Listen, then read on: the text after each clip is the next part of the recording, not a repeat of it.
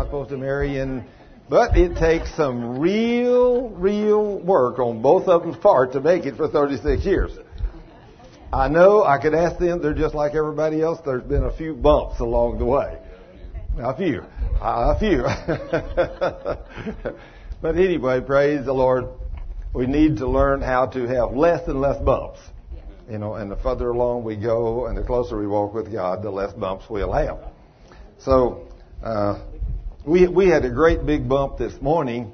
You know, Cheryl and I we uh, stayed up late as usual, or early, I guess you should say, and we finally went over to the house about four this morning to go to bed, and she wasn't through talking. You know how these women have these ten million words.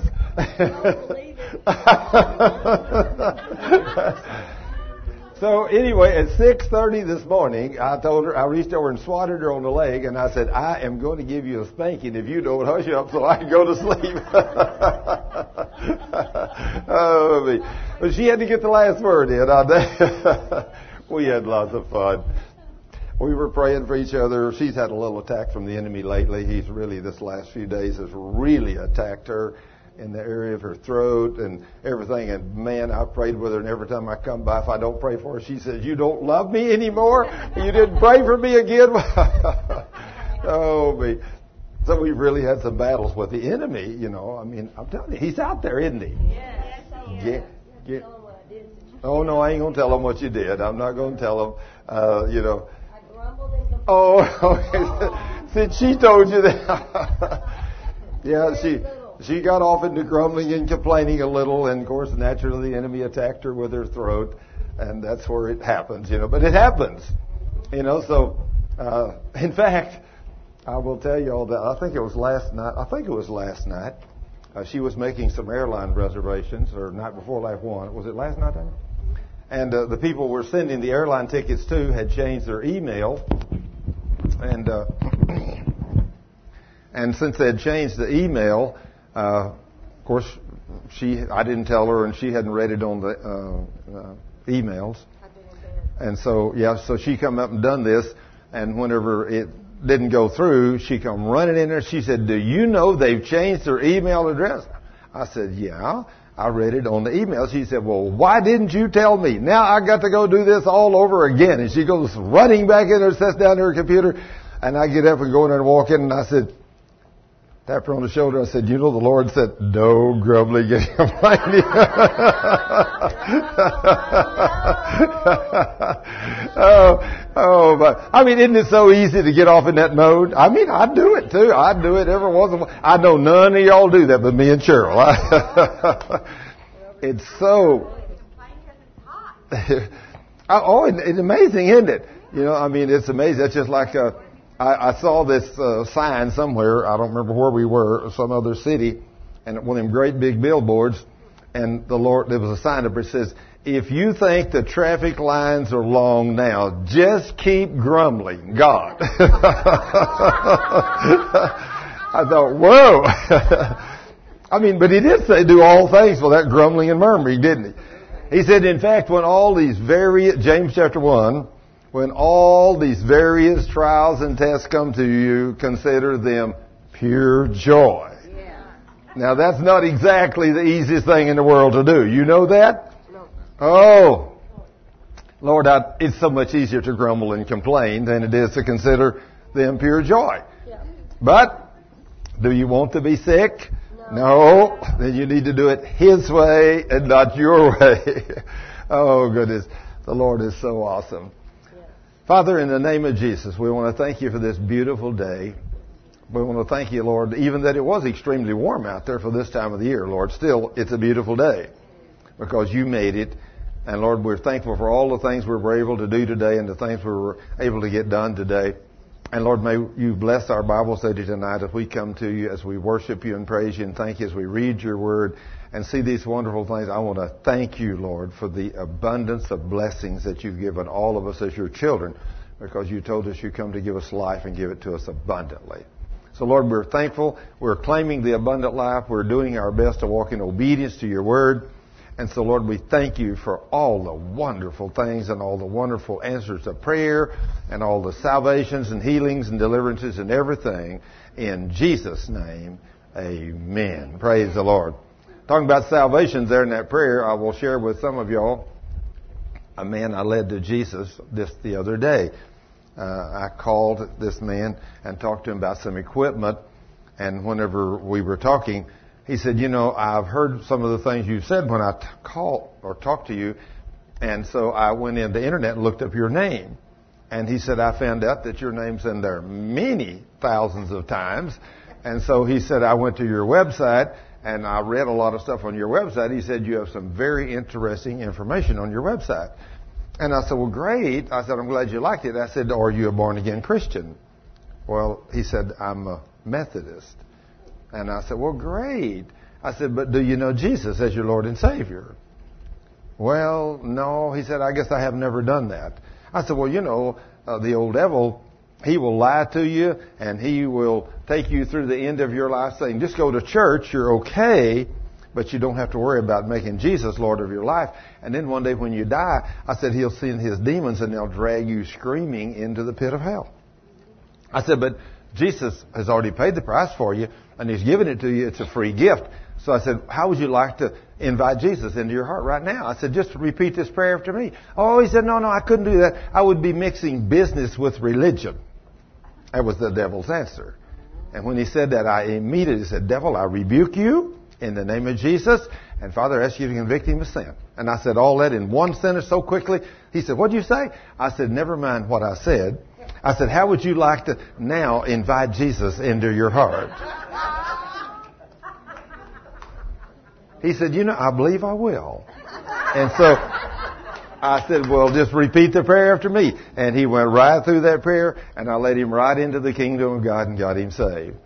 Now, isn't it amazing that the Lord says in 2 Corinthians chapter 4, verse 3 and 4, if there's any lost on this earth, they're lost because the God of this world has blinded their mind to the blessed gospel.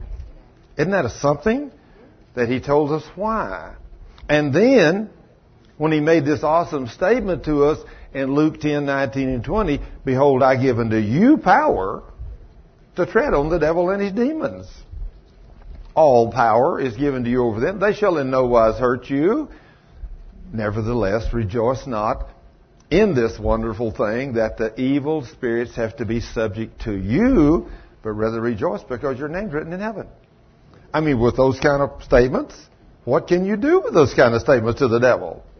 You can kick him out. And then when you take this wonderful promise in John 6:44 where the Lord says, "No one can come into the kingdom unless they be drawn by the Father." Well, how does the Father draw? By the Holy Spirit. So you ask the Father in the name of Jesus to send the Holy Spirit to that person and convict them of sin and draw them into the kingdom. And of course, if you're praying the prayer for someone else, then you ask the Father to send the proper labor into the harvest to bring that person in. But since I was on the phone with him, I considered myself the labor. And so I just thought, well, I'll bring him in. I don't have to pray that part. And so, praise the Lord. The Lord allowed me to see that man come in. And another little testimony I'll give you. I got an email from a man that this, uh, this today or yesterday, whenever it was. I read so many, I forget which day I read them. But he said, you know, I came to ministry. He said, I want to thank God for your ministry. He said, I came two years ago and I was on drugs, nicotine, marijuana. And he said, I could not break the habit. And he said, I came to see you. I told you I wanted to get off of it. And you told me that no problem, Jesus would be happy to take that away from me and deliver me if I would repent and tell him I wanted to be free. And he said, I repented and told him I was free. He said, You merely said, You foul devil of hell? Now leave him in the name of Jesus. He said, Two years have come and gone. I've not had one single desire for another cigarette of no kind since that time. Do we serve an awesome king? I mean, after all, he is mighty and he, he watches over his word to perform his word. So when we stand on his word, he does everything he said he would do. It's such fun serving the Lord. That's what. Oh, you. I thought you had something else to say, honey. Okay. Now then, let's think about uh, You know, the, the saints are permitted to wear the cleanest and whitest and finest of linens. Isn't that something?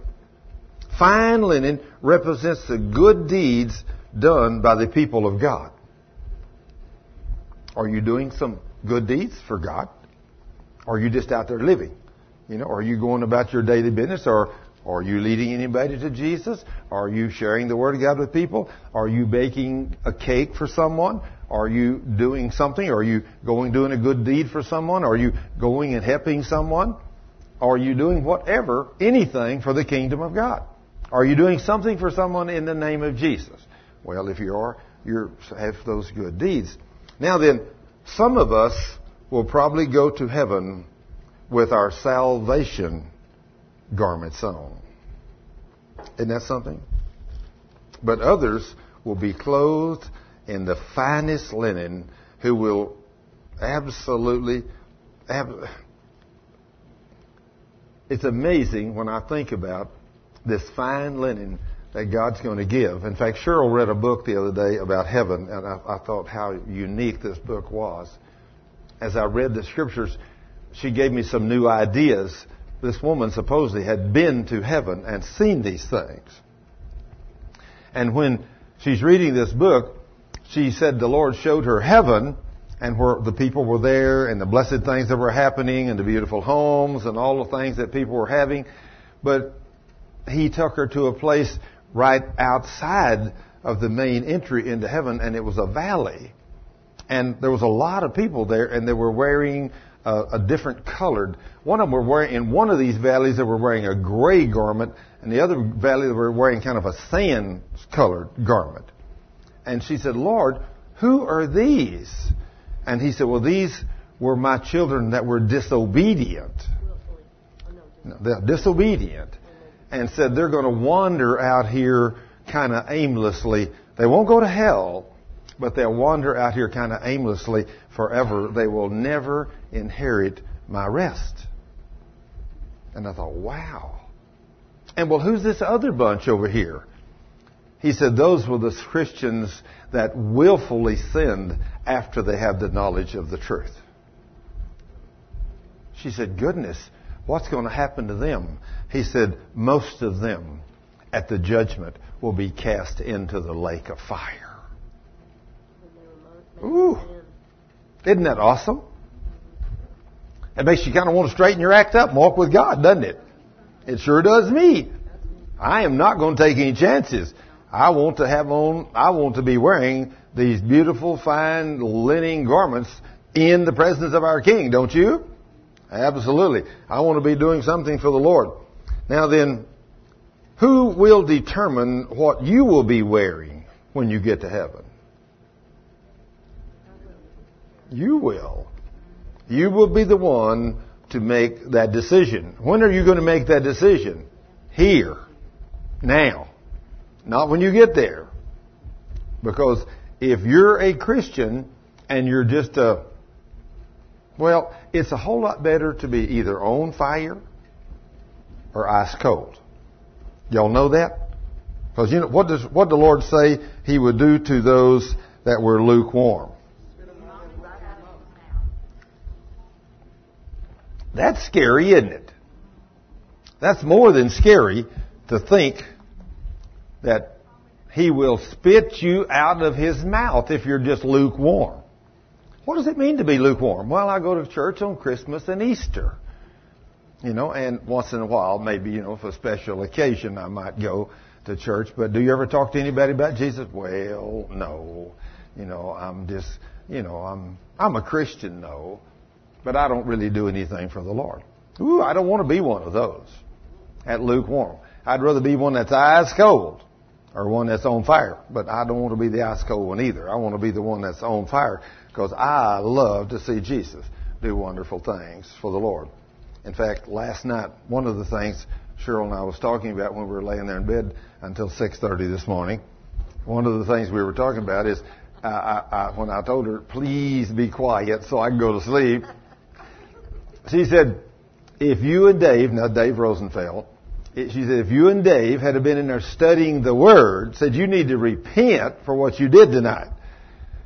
I was in there looking at airplanes. You know, I was looking to see what the price of airplanes were because I am one of these days, I believe as many places as God's sending us now, I believe one day He plans for us to have a small, you know, two twin engine airplane. I already have, I'm a, a multi-engine pilot. I used to fly commercial. So that's not a problem. I can fly anything. But I believe the Lord's going to provide us an airplane someday. And of course, I want to make sure that I get the right one, you know, at the right price that's the most economical. So it takes a lot of legwork to do that. So Dave and I've been doing lots of research, and of course, you know, we enjoy that, you know, because you know, uh, you know the only difference between a man and a boy, the price of his toys. That's absolutely right.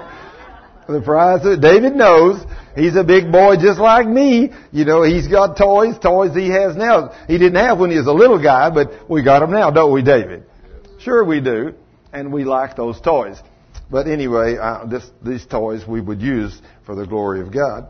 But she was giving me a hard time. She said, if you'd have been over there spending time with God, you know, said you, your anointing would be a whole lot better than it is. and so I said, Lord, this woman's right. I repent. I repent. I said, Lord, I should have spent all them hours in the Word of God last night.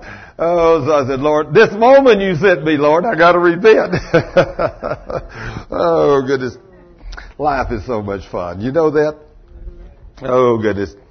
Now then, what will the Lord be looking for in our lives when He comes again? He will be a fruit inspector. He will be looking for fruit. Isn't that amazing? Have you ever thought about God as being a fruit inspector? Well, let's look and see what the scripture says in Philippians chapter 1. Let's go to Philippians chapter 1. Let's start with verse 9. Philippians 1 9. And as we get to Philippians 1 9, and this I pray. Well, I'll give you a couple of seconds here to get it. Some of you are still flipping through your Bible. Uh, Philippians 1 9, when you get over there. And for those of you that don't know, maybe that's in the New Testament. I'm just being funny tonight. Oh, goodness. You know, I say that, but did you know this? when I when I sat down with people, and I've done a lot of this lately, especially with some of the people I've been dealing with, I will sit down and a man and a woman will come to the ministry center from who knows where, all over, and I'll say, "Are y'all Christians?" "Oh yeah," and they're sick, or their son's sick, or their daughter's sick, or whatever the problem is, and I'll say, "Well, sir, uh, where do y'all go to church?" And they'll tell me, "Do you go pretty regular?" "Oh yeah, pretty regular." I said, "Well, good. Let's start out in this scripture, and I might, I mean, just like Philippians 1 9, I might use something like this. And I said, well, let's turn to Philippians 1 9. And when he opens up, starts looking through the Old Testament, he's flipping through over there, and he's flipping through and flipping through. I said, sir, you don't study the Bible very much, do you? Well, no, I really don't study it very much. I said, well, right in the front, there's an index. You know, we need to learn where the index is. That's the first thing and you know be gentle with them and take them to the index. And then you need to tell them there is an Old Testament and a New Testament. And when they say, "Well, you know, I really didn't know that," you you know what kind of trouble you're in. This hour and a half appointment you just turned into six hours minimum, right there, maybe eight. You know, if you're going to get them healed, uh, you're going to be there a while. I'll tell you for sure. But uh, I say that, but I will say that the other day I had an evangelist and a preacher, senior pastor of a church, and two ladies out the ministry center. And both the women were sick, and the, the appointment was nearly six hours long. And after it was over, I got an email this yesterday uh, from this um, meeting that was done over a week ago, and this pastor, senior pastor of this church up in the middle, Midwest, he said, I didn't realize I was an unbelieving pastor speaking to an unbelieving congregation. He said, You opened a whole new world to me in those few hours I was with you. He said, I've got to have you come to my church and spend a minimum of three to five days and get us back on track. I thought, wow. Uh, that's what I say. Glory to God. but the evangelist that was there when he went away, he went away with a friend of mine, and he told that friend, he said, Man, I have never been so built up in faith as I have in the last few hours. I thought, wow. But that's what God sent me to do, build their faith, isn't it? And so He's doing some wonderful things. He's got, He's an awesome God, and He's got some awesome promises in this book. But let's see what He says here about being a fruit inspector in Philippians 1 9.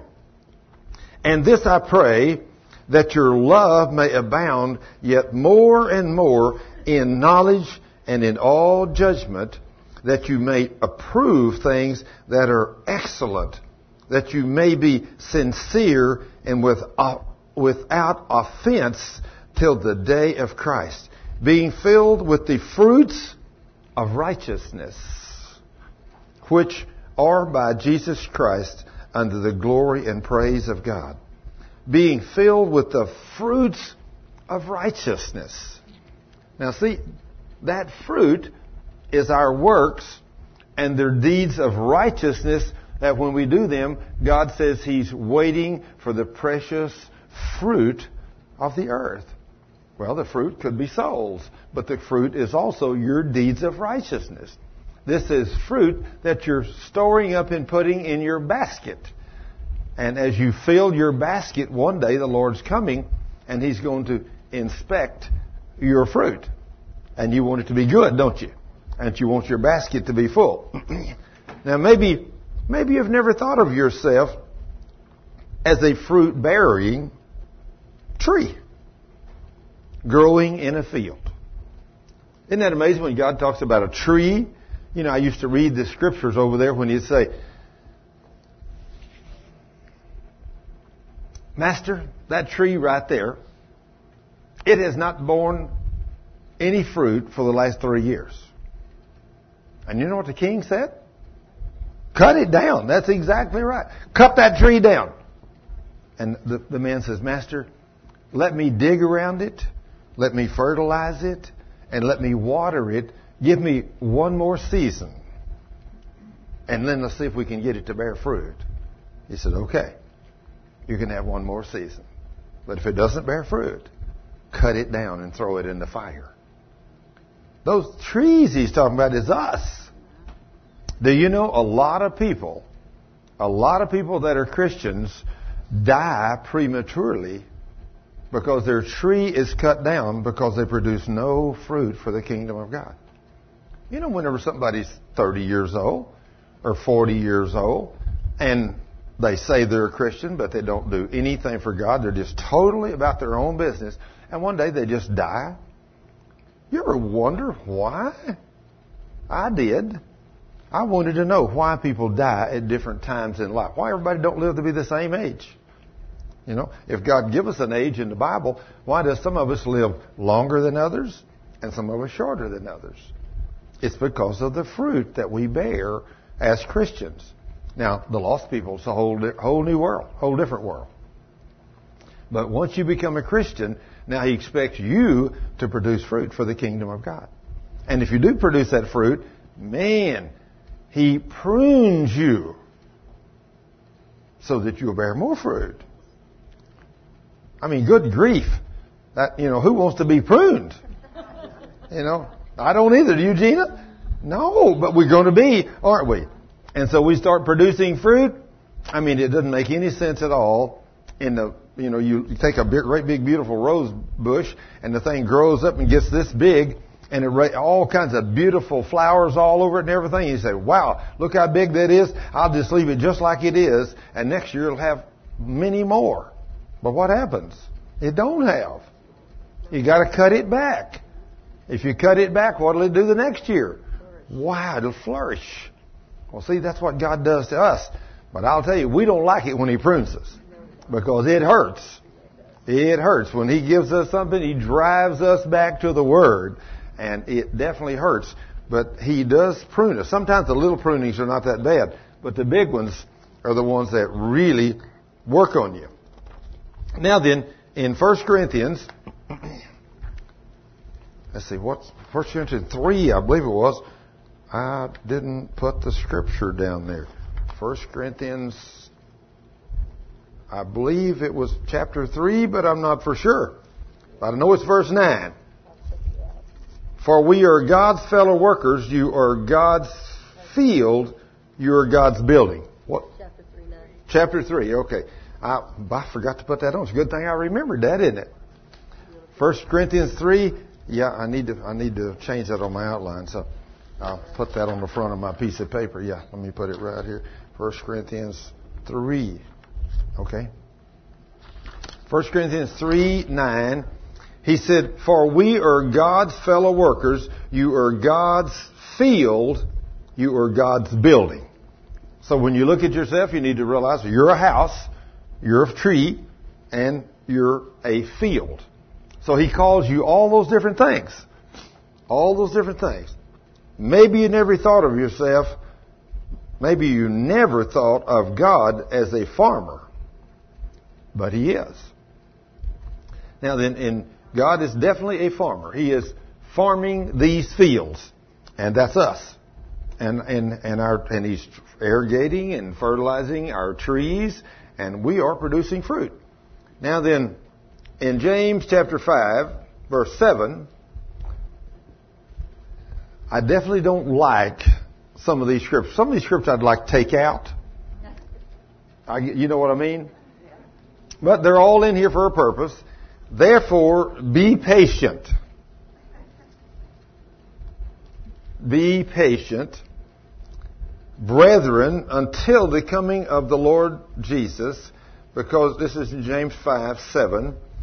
See how the farmer waits for the precious fruit of the earth, waiting patiently for it until it receives the early and the latter rain. So he's waiting for the fruit of the earth. And this is what this is all about. In other words, God is growing a field down here on, uh, growing a crop in a field down here on the earth, and also building buildings. And He's raising trees, and He says He is the vine, and we are the branches, and the fruit is. He's all through the scriptures. He talks about all of this as a farmer, and how He works on all this stuff. So what He's doing in, in the years that we're here, the few years that we're here, and they are so short, as you know, you know, whenever I was 20 years old, I thought somebody, if you were 50, you were ancient and over the hill and you were worthless and useless for nothing. 50? I mean, good grief. That guy, whoa, that guy, 50, oh, that guy, he can't do it. He's 50. But when you get way past 50, 50 is not very old, is it? no. It makes all the difference in the world when you get there.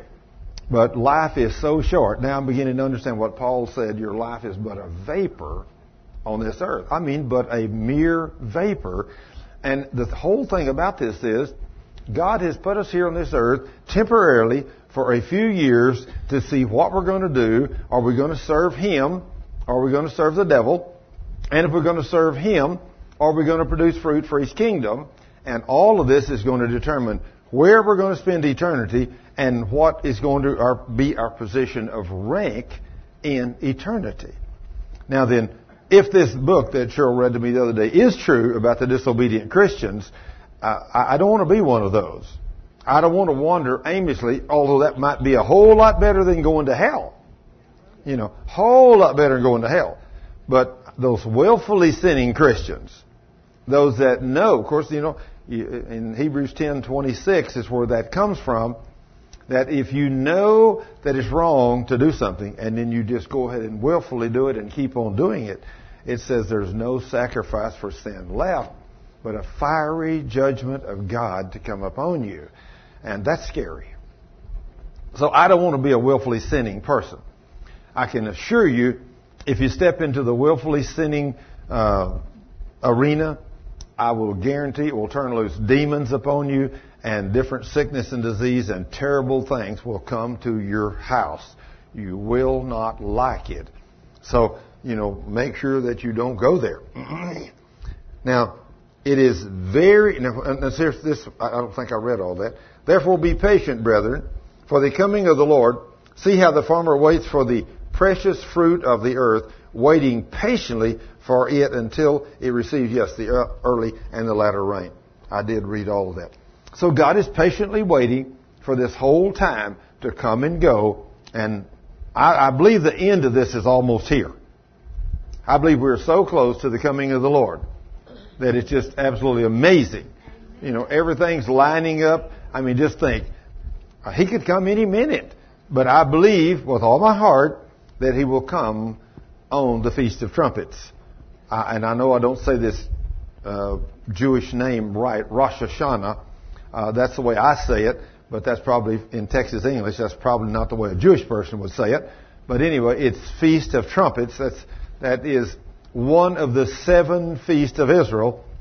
And way back in Leviticus, God gave Moses the law of, of these seven feasts and what they're supposed to do. and everything God has done has happened, all the major things He's done has happened on one of those seven feast days. It's so awesome how He's fulfilled those things, and He's fulfilled four of them completely now, and we're waiting for the next one, which is a fifth one, which is the Feast of, of uh, Trumpets. And that's the one I believe that Jesus is going to come again. Now, every year, that two day period, 48 hour period, is called the day that no man knows the hour. That's kind of unique, isn't it? The day that no man knows the hour. He even said, I'm coming on a day when no man knows the hour. I thought, wow, that's awesome. How that just fit in there perfect. But that happens depending on the Jewish calendar and the moon cycles. It happens either in September or October of every year. And it's a 20, I mean, a 48 hour day. Two days, actually. But, what, what time, honey? This year, September 24th and 25th. September 24th and 25th is when it's going to happen this year. Cheryl looked it up on the calendar the other day. So, I believe that's when Jesus is going to return. Now, I may be wrong, you know, but that's just what I believe. So, anyway, if he does, I, every year on, on Feast of Trumpets, I can hardly sleep. I am I've been looking for this now for 10 or 15 or 20 years almost. I've been looking thinking, Lord, is this the night you're going to come? Because I believe you're coming on Feast of Trumpets. And so I just can't hardly sleep during those times because I would love, of course I'm going to be awake anyway when he comes, when he descends from heaven with a shout and he says, Thurman, come up here. If I'm asleep, I'm going to be awake. Because I'm going to hear that voice and we're out of here. And Cheryl says, well, if we are in bed asleep, I'm going to be holding on to your coattail. She said, we going together. I said, guarantee we're going together. We're all going to go together. Every one of us are going to go together. So praise the Lord. Now then, it is very important to the Lord that you bear much fruit. Do you think a farmer wants his field to bear much fruit? Of course. You know, no, no farmer would want a field and, and put, raise a crop that didn't raise much fruit. Uh, you, that's just, that's why we planted. You know, we wanted to produce abundantly. Now then, in John 15, 8, now this is the Living Bible translation. John 15, 8, it says, I thought this was so good when I read this. It said, My true disciples produce bountiful harvest. The true disciples produce bountiful harvest. This brings great glory to my Father. Now, I don't know what it, I don't remember exactly how it read in the King James, but I have all these scriptures here side by side in the computer when I read them, and this one, I thought, man, that is so good. So I cut and pasted it and put it in here, John 15, 8. What? What, honey? Did you read it again? John 15, 8 in the Living Bible says, My true disciples, my true disciples produce bountiful harvest. This brings great glory to my Father. When we go out and do something for Jesus, we go out and, and we get somebody saved. If we get those people saved, does that bring glory to the Lord? Sure, that's what He came and died for. So He could save us. Or we go out and pray the prayer of faith for someone and get them healed. I mean, I mean, goodness gracious alive. Oh, I will have to tell you that Eldon was telling, sharing with me yesterday. He came out and helped me all day yesterday, and I was so blessed. But in the process, of course, we talked about the Lord a whole lot, and he told me about Dr. Gary Young sharing his testimony with a bunch of people up in somewhere in Canada, I believe he said they were, Toronto. And he said the miracle was even greater than we realize. All of you here tonight, I'm sure, know, or most of you do, that just a few months ago, that Dr. Gary Young in Salt Lake City, Utah, he had fell out of a tree 35 foot up and crushed the lower part of his back. And he called, and I had the privilege to pray the prayer of faith for him at 10 o'clock on Sunday night, and God instantly healed his broken back. I mean, instantly healed that broken back, and he's been able to go and everything. There's no pain. But what I didn't know until Eldon shared with me what he gave his testimony in Toronto at a group of a meeting with a bunch of people, and he showed pictures of his back and his spinal column.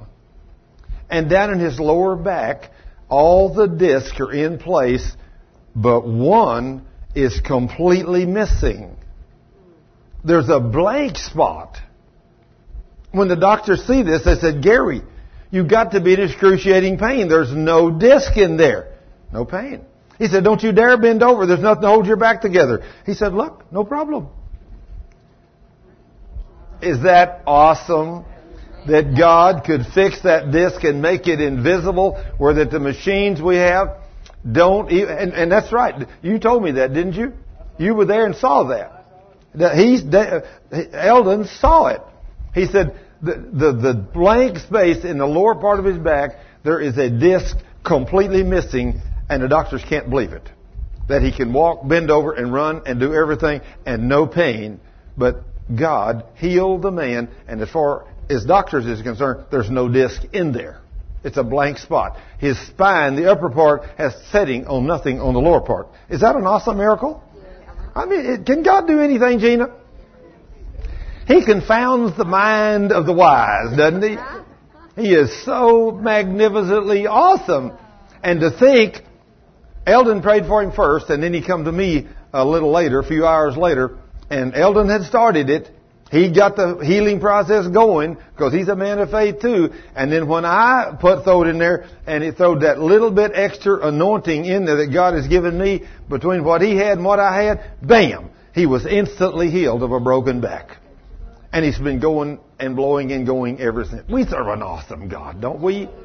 I mean, he's so he's so awesome, and I just I thank Him and praise Him because I have prayed the prayer of faith for I don't know how many people that I, I prayed the prayer of faith for backs.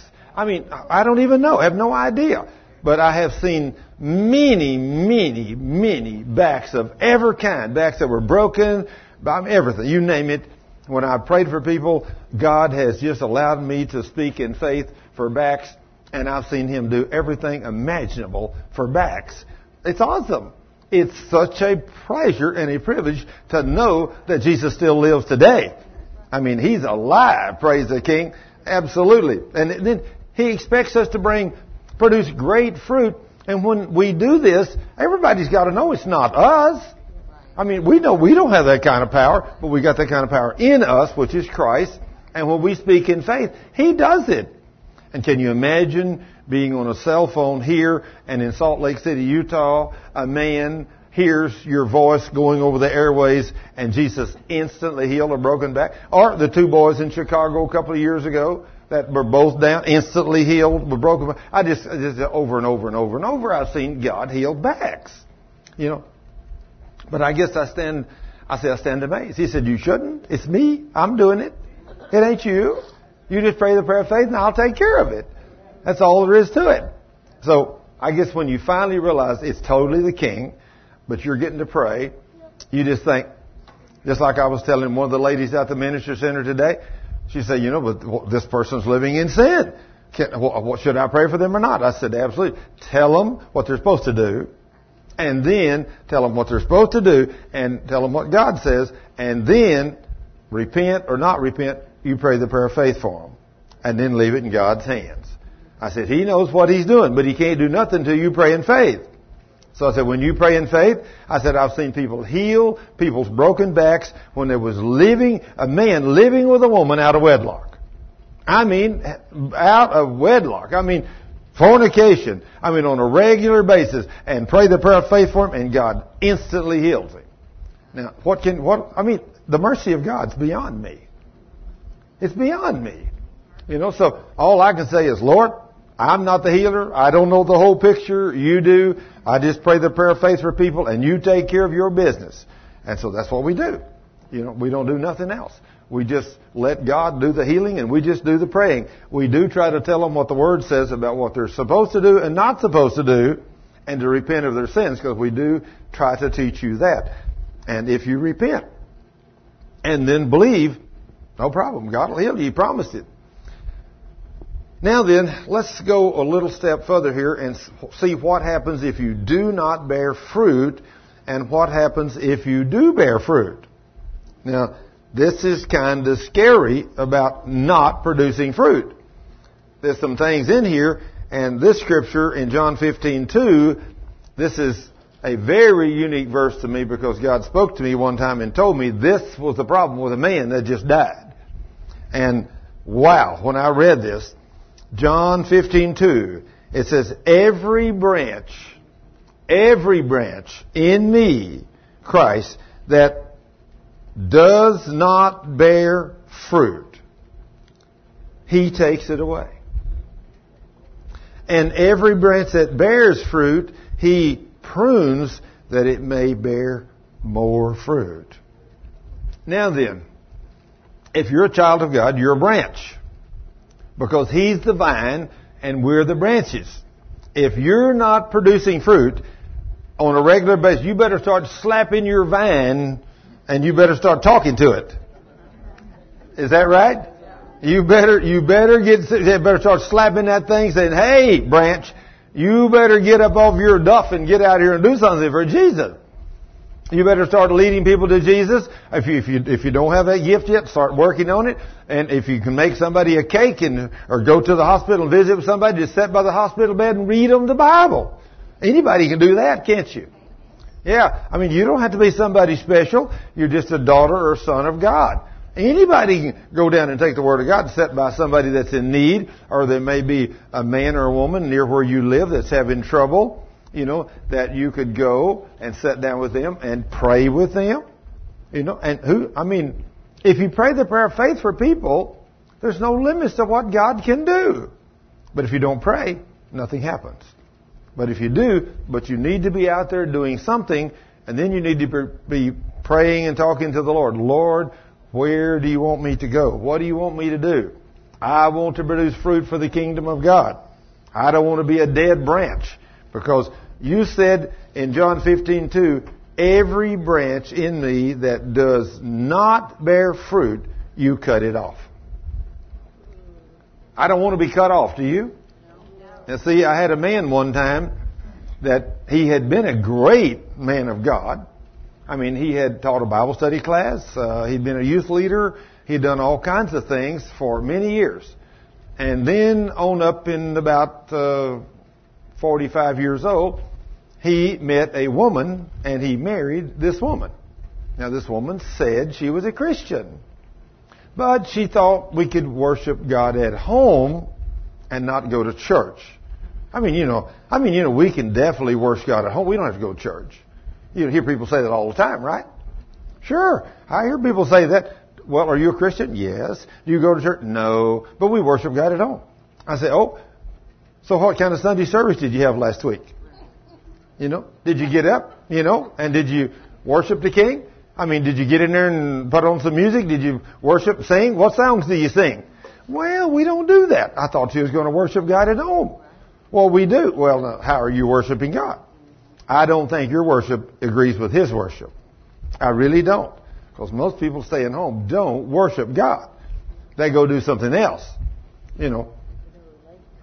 They, yeah, they go to the lake. They do all kinds of things, and they do all kinds of things, and I'll tell you, it's real easy to get off on that. But anyway, this man had done this. He had been to church about a half a dozen times in the ten years that he was married to this woman. And then he came down with, and of course he's a Christian, had been a good Christian, had produced a lot of fruit for the kingdom, but then at 45, he stopped producing fruit. And for the next 10 years, his branch produced virtually no fruit. Well, his branch became very sickly at about 55. He developed brain tumors. And those brain tumors, they sent him down to the uh, VA hospital in San Antonio, and they cut the top of his head off. That don't even sound good, does it? And opened it up in one area and took some of the big tumors out. And the doctor said, I'm sorry. There's nothing we can do. There's no way we can get all those tumors out of his head, out of his brain. There's, this man's going to die unless God intervenes. Well, God had already intervened, but that's what we didn't know. That's the part we don't understand. So this man was sent back to a rest home to die. Well, I went to that rest home. It was over a three hour drive from where I live here in this area. And I went and spent all day on Monday with that man, reading him the scripture, casting devils out of him, anointing him with oil and praying the prayer of faith for him. I wanted to see the guy get well. But on Thursday he died. And on Sunday I went to his funeral. 56 years old when he died. On the way home in the car, all by myself, because I went down there by myself, he had been my friend. So on the way home, I am petitioning the Lord. Lord, I got to know what happened here. I got to know, did I mess up? Did I sin? Because, Lord, I did everything you told me to do. I mean, I cast devils out of him. I said, I, I repented for all my sins, I thought. But I said, Lord, if I had something in there I didn't know, I said, if I done something wrong, I got to know what I did wrong because according to your word, this man was supposed to have lived, but he died. I said, I, I got to know. Since you put me in the healing business and the teaching business, I got to know where the problem lies here, whether it was me or what. And I asked the Lord that question over and over and over for two and a half hours. And he finally answered. Now be, see, be persistent. If you start asking God something and He doesn't answer you on the first time you ask, don't give up. Don't give up. I was persistent. And it took me two and a half hours to get my answer. But after asking that same question over and over and over and over for two and a half hours, finally he said, son, it was not your problem. It was his. And he said, your answer to this question is in John 15, 2. And so, man, I pulled off side road, grabbed my Bible, and opened it up because that time I didn't have John 15, 2 committed to memory. And when I read that, I thought, good grief. He means what he says in this book. Isn't that amazing? He really means that every branch in me that does not bear fruit, he takes it away or cuts it off? So you want to know why a 56 year old man died early? Christian?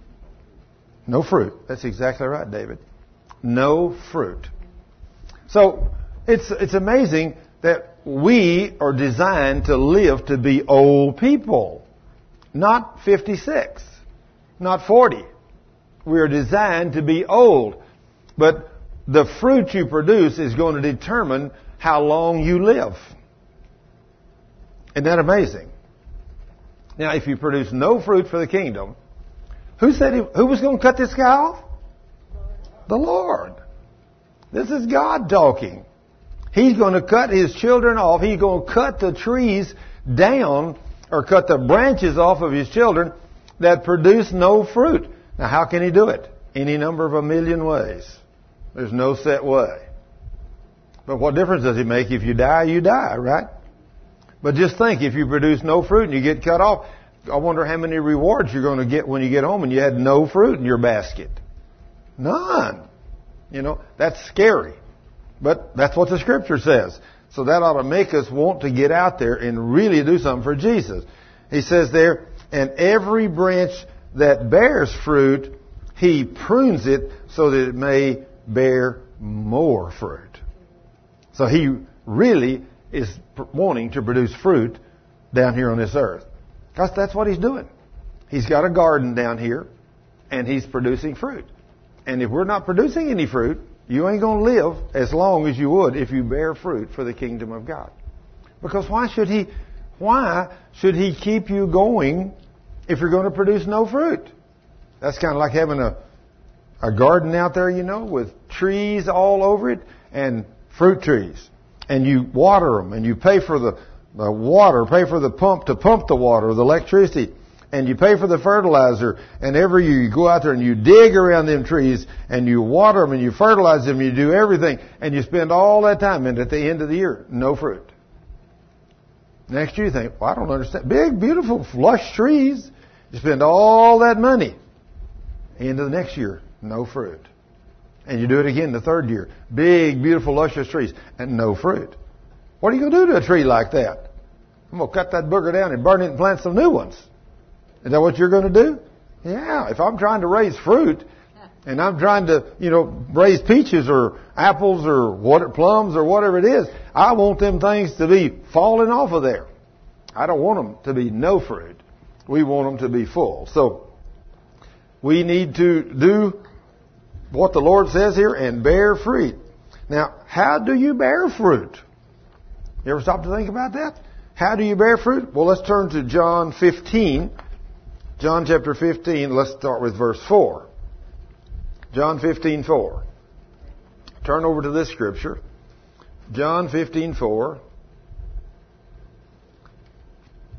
John 15, 4, the scripture says, and this again I'm reading out of the Living Bible, take care to live in me. Take care to live in me and let me live in you. For a branch can't produce fruit when severed from the vine. That's pretty clear, isn't it? Nor can you be fruitful apart from me. In other words, then he says in verse 5, Yes, I am the vine, you are the branches. Whoever lives in me and I in him will produce a large crop of fruit, for apart from me, you can't do a thing. How do you abide in the King? Just like I sat down with a man the other day. This man come in and he sat down and I started talking to him about Jesus. Oh, he said, sir, I know God. I said, you do? Oh yeah. I talk to him every day. I said, well good, you must study the Bible a whole lot. Oh, no, no, he said, I never read that old book. I never read that old book? No. And you tell me you know God? Oh, yeah, I know God. Donna, how good can that man know God if he never read the book? Not at all. Not at all. I mean, that'd be kind of like you and David married 36 years. If you had never moved in with him as a married woman, you'd have never known him, would you? You could have lived in your apartment all your life. He could have lived in his apartment, but you'd have never known nothing about him. That you could have thought he was perfect. oh, but that's the whole deal. When she married you, that's when, just like Cheryl, she used to look up here and say, "Wonder what to be married married to a pastor, a perfect man." And then she married me and found out, hey, he ain't even close to perfect. He's got all kinds of problems. Hey, this, that's the way we are. Isn't that right? there, you know what Cheryl told me the other day, David? She said, Thurman, you're a diamond in the rough. I love that. The Lord's still cutting me away. He's cutting all the little rough edges there. Maybe one day we'll be that slick, smooth surface, right? That's what we're working on. Praise the Lord. But if you live in Christ, you will produce much fruit. So, like this man told me, he knew God. And then you know what I, then after this man says he prays and he knows God, you know what I found out about him in the next few minutes?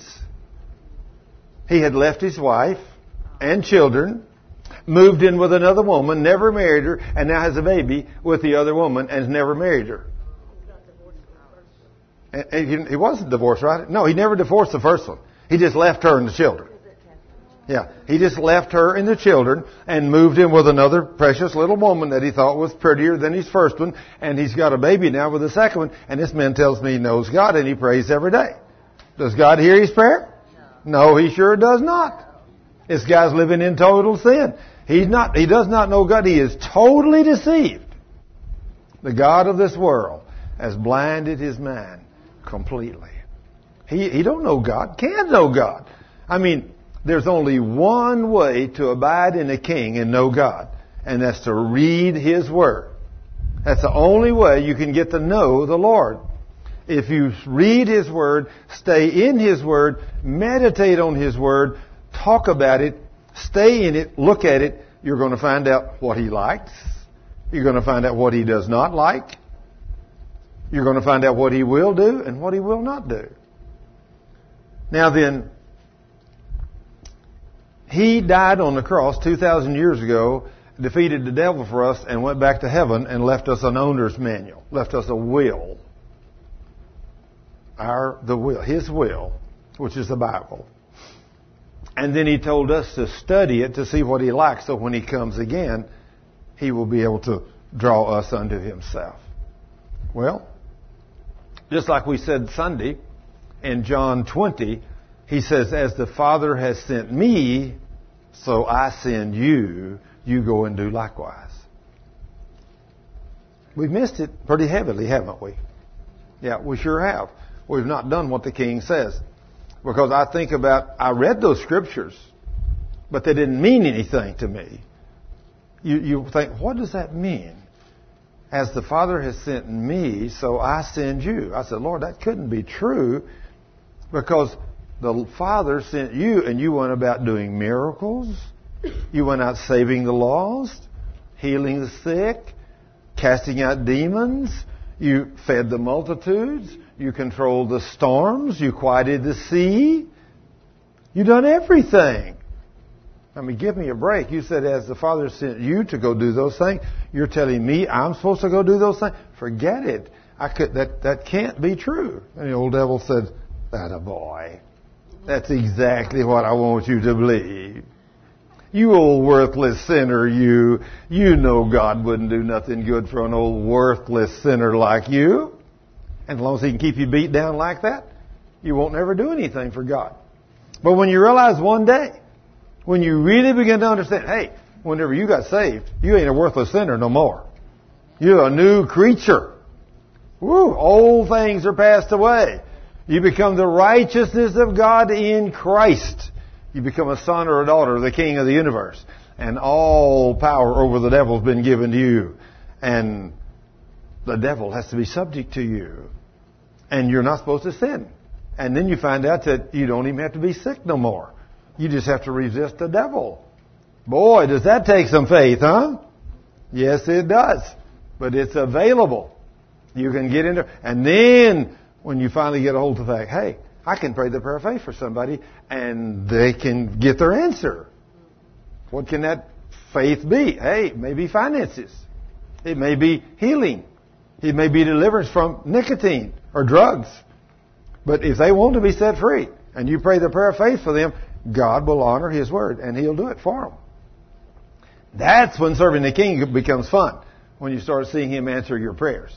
It really makes life fun. So, so how do we bear this great crop of fruit that we're talking about? We must abide in the vine. What does it mean to you to abide in the vine and for Him to abide in you? Think and meditate on that a minute. Let's see what Paul had to say about this. Let's go to Galatians chapter 2 and see what Paul had to say about these things. Galatians 2 verse 20. Galatians 2:20.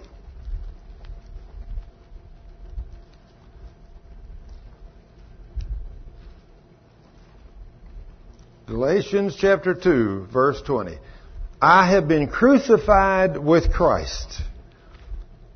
And I myself no longer live, but Christ lives in me, and the real life I now have within this body is the result of my trusting in the Son of God who loved me and gave himself for me.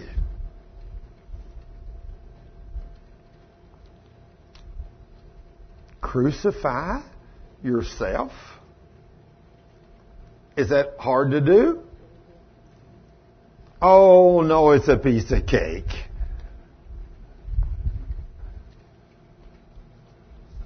You try to nail this thing on the cross, and I'm going to tell you this thing is going to fight tooth and nail. You know it? Is that right? Oh, I'm telling you, it don't want to die. It does definitely does not want to die. I mean, when you start trying to nail this thing to the cross, it'll tear. Uh, no, you can put a nail right out there and nail it out, and it'll rip it off and tear it off before you can get down, before you can get the other arm nailed down. I'm serious. This wicked thing, it don't want to die easy. It does not die easy. It wants its way. I know. You know, I know, because I'm just like you. I got the same problem in life you do. I don't want to, I don't want to crucify myself. I don't want to die to self because self wants to be in control. But if you want to walk in God's power, you're going to have to do it His way. You're going to have to crucify yourself daily and you're going to have to walk with God, read His Word and do what He says. Now then, who do you belong to anyway? I hear Christians say, it is my life and I will do what I want to with it. Is that really true? I think about this little girl. It's been several years ago. This little girl was 16 years old. She was going to the Baptist church that I was in. And she ran into this 18 or 19 year old lost boy. He's already out of high school. She's still in high school. She fell madly in love with this handsome young man. And next thing you know, they're living together in an apartment together, and she's left school. Her daddy and mother were just dumbfounded. She wouldn't listen to them at all. So daddy came to me, he was in my Bible study class, He said, Thurman, will you please for me go over and talk to my daughter? And he told me what she was doing. I said, yes. So I went over there and I sat down with them. Both of them was there. And I asked him if he knew Jesus. No, he wasn't interested in religious things. Want nothing to do with it. I said, honey, how about you? Do you really know Jesus? Well, she said, yes, I really do. I said, well, if you really do, then you need to stop living with this boy because you're committing fornication. And God don't like it. She said, Mr. Scrivener, this is my body. I will do with it what I want to. Now see, that doesn't line up with the scripture. Because the scripture says if she is a Christian, it's his body, not hers. Isn't that something? So I tried to tell her, if you keep abusing your body, something serious is going to happen to you. No, I don't believe that. I can do what I want to do. And so she stayed over there. Well, it wasn't long. Little girl got pregnant. Nine months later, brought a beautiful little girl into the world, little child. Her daddy asked me to go back again. I did. She still not changed it. This is my body. I'll do with it what I want to. See, now she does not know the truth. She's too young. I go and try my best to convince her that she's not her own. If she is a child of God, she belongs to the Lord. He bought her with a price. But she wouldn't listen. Gets pregnant again. Has another little baby. Later, she gets pregnant again, by the time she's 21, she's already got the third baby. From 16 to 21, she has three babies. The third one was a month old and her and that boy and that baby went to bed together one night. And when they woke up the next morning, the baby woke up and he woke up, but she had had a massive heart failure and was stone dead at 21. 21. Everybody says, why? Hey, I have your answer. It's in the Word of God. Isn't that amazing? Now then, in 1 Corinthians chapter 6. When she said it was her body and she do with it what she wanted to, it doesn't line up with Scripture. Scripture says in 1 Corinthians chapter 6 verse 20, For God has bought you. Verse 19 says your body is not your own. It belongs to the Lord. And verse 20 says, For God has bought you with a great price. So that, so use every part of your body to give glory back to God because He owns it. Now this is the Living Bible again. When I read this in side by side with the King James, I thought this is really easy for anybody to understand. The King James says the same thing, but it says it just a little bit different. But verse 20, for God has bought you with a great price. What was that great price? His blood. He died and was beaten for you. And so when he was raised from the dead, because the price he paid, when you come to him, you accept him. Now he, he's not going to force you to accept him. It's a choice you make. He sets before you the cup of wine and says, you make the choice. But if you make that choice to serve me, you're no longer yours. You belong to me now. And you need to do what I tell you to do. Woo, that's kind of like, well, a little bit like that is a man and a woman when they get married. When the woman marries a man, she's no longer her own. She's now to obey her husband, providing he's a godly man. Now then, I had a woman just recently that listened to these teachings and went home and told her husband that she was going to become obedient to God. And they've been married several years. And she was going to honor him and obey him. And he said, good. The first thing he says, you're to stop going to church. Now then, that throws a red flag straight up to me. He used to be a Christian, she says. He used to go to church with her, but now he no longer goes to church. And then he asked her to do some things I wouldn't dare speak in here before a crowd. But foul things he wanted her to do. So when one of the prayer warriors come and asked me, Thurman, what should I do?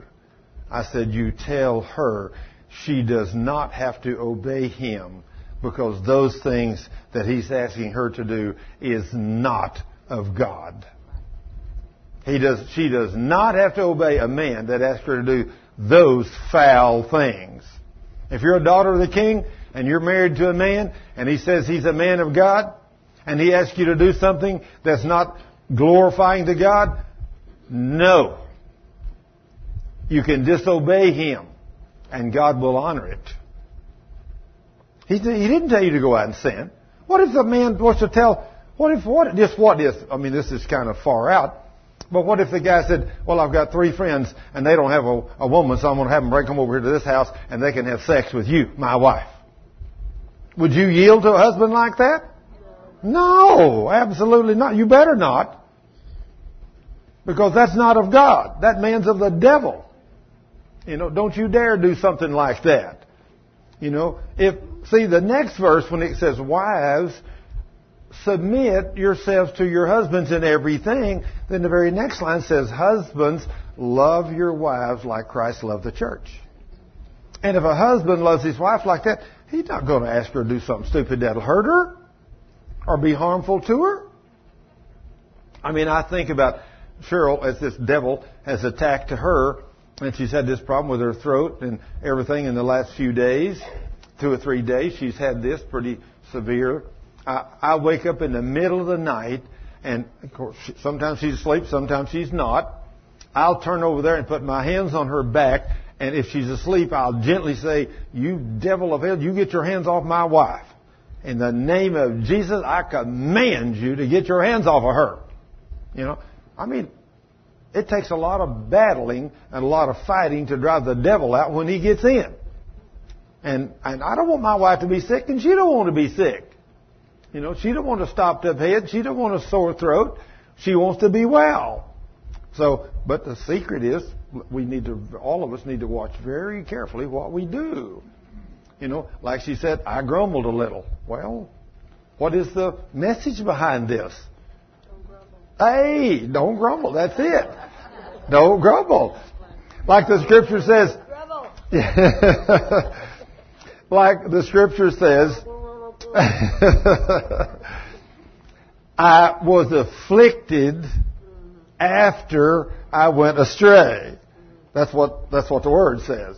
It didn't say you were afflicted before you went astray. It says you were afflicted after you went astray. Now that's in the book of Psalms. I forget exactly which one that is. I think it's in 119 somewhere, but I don't remember exactly which one. Psalm 119. Oh, it is 66?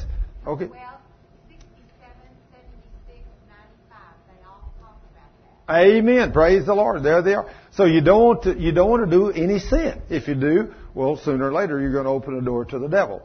So right here, it says, For God has bought you with a great price, so use every part of your body to give glory back to God because He owns it. Now, if you're sleeping with a young man that's not a believer and you're bringing children into the world that's not believers, are you glorifying God with every part of your body? No, not hardly. And, well, verse 20, in 1 Corinthians 7, 23 makes this statement. 1 Corinthians 7, 23, you have been bought and paid for by Christ. If you've been bought and paid for by Christ, you belong to Him. Be free now from all these earthly pride and fears. The key to producing fruit is the seed. No field can grow without seed. So what is the seed? You ever think about that? You gotta have seed. Well, let's go to Matthew 13. Now this scripture we're going to talk about here, this is found in Matthew 13, Mark 4, and Luke 8. All three of these places. But tonight we're just going to talk about the one in Matthew 13. Verse 3, Matthew 13, 3. Then he, Jesus, spoke many things to them in parables, saying, Behold, a sower went out to sow. People understood this back in those days.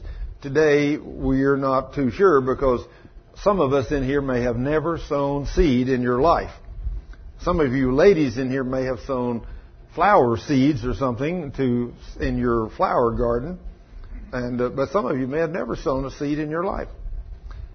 And there's something that I thought was extremely strange. I didn't really know this until just the last few years.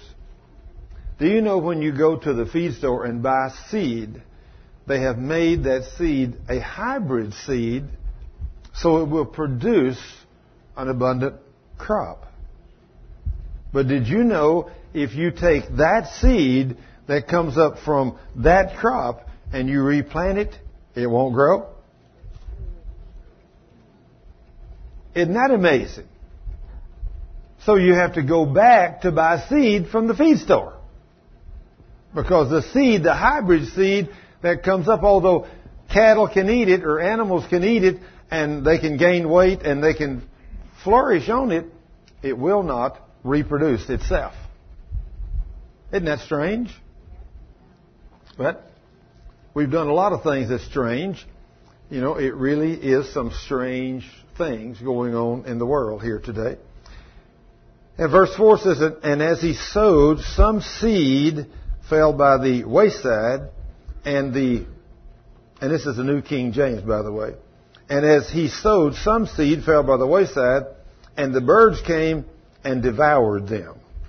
Some seed fell on stony grounds, where they did not have much earth, and they immediately sprang up because they had no depth of earth.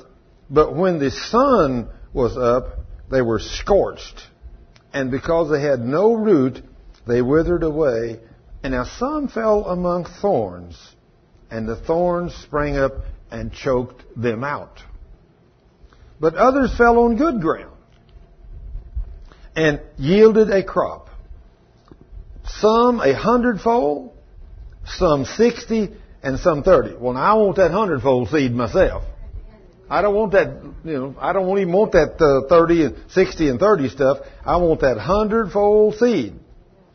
He who has ears to hear, let him hear. Now, boy, this is a very, very important statement the Lord has put in here.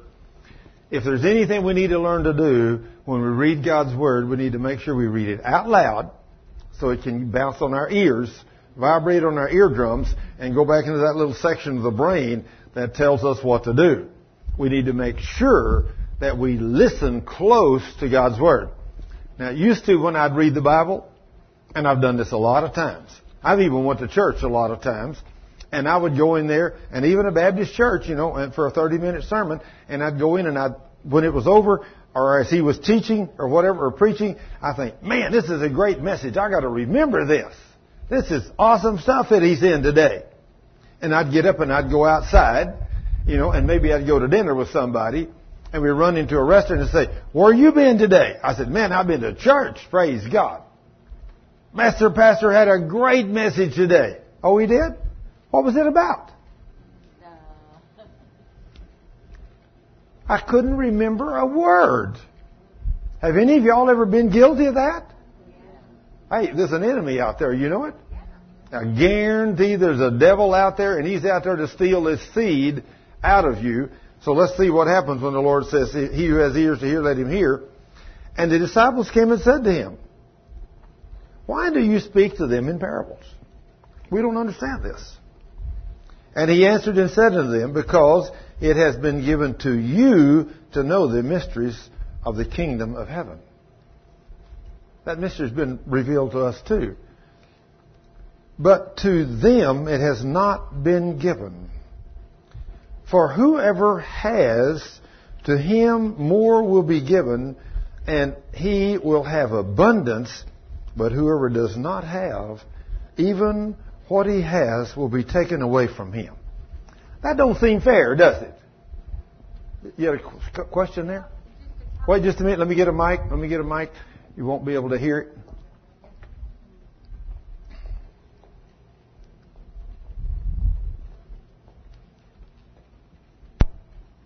Um, I, was thinking it was you that told this, but somebody who could see in the spirit, in, the spiritual world, after people left a church, he saw a, a demonic bird. Didn't you tell this? Yeah, yeah. Oh, I thought you were you were going to tell it again. But he saw that demonic bird picking the seed out of everybody that came outside the church. So I thought that Yeah, yeah. That, that's, that, that, uh, I, I asked the Lord. Whoa, let me turn this off.